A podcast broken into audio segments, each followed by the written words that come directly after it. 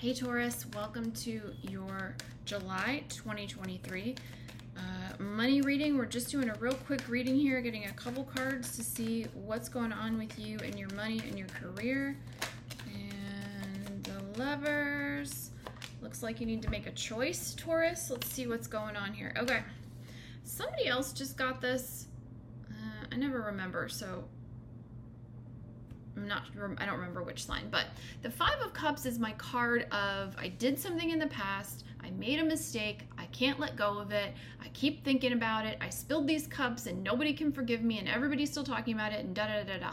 Nobody's still talking about it. Turn around, pick up your other cups and go make a choice, okay? The Lovers is a Gemini card, so maybe you're dealing with a Gemini Taurus, but the Lovers indicates a choice, all right?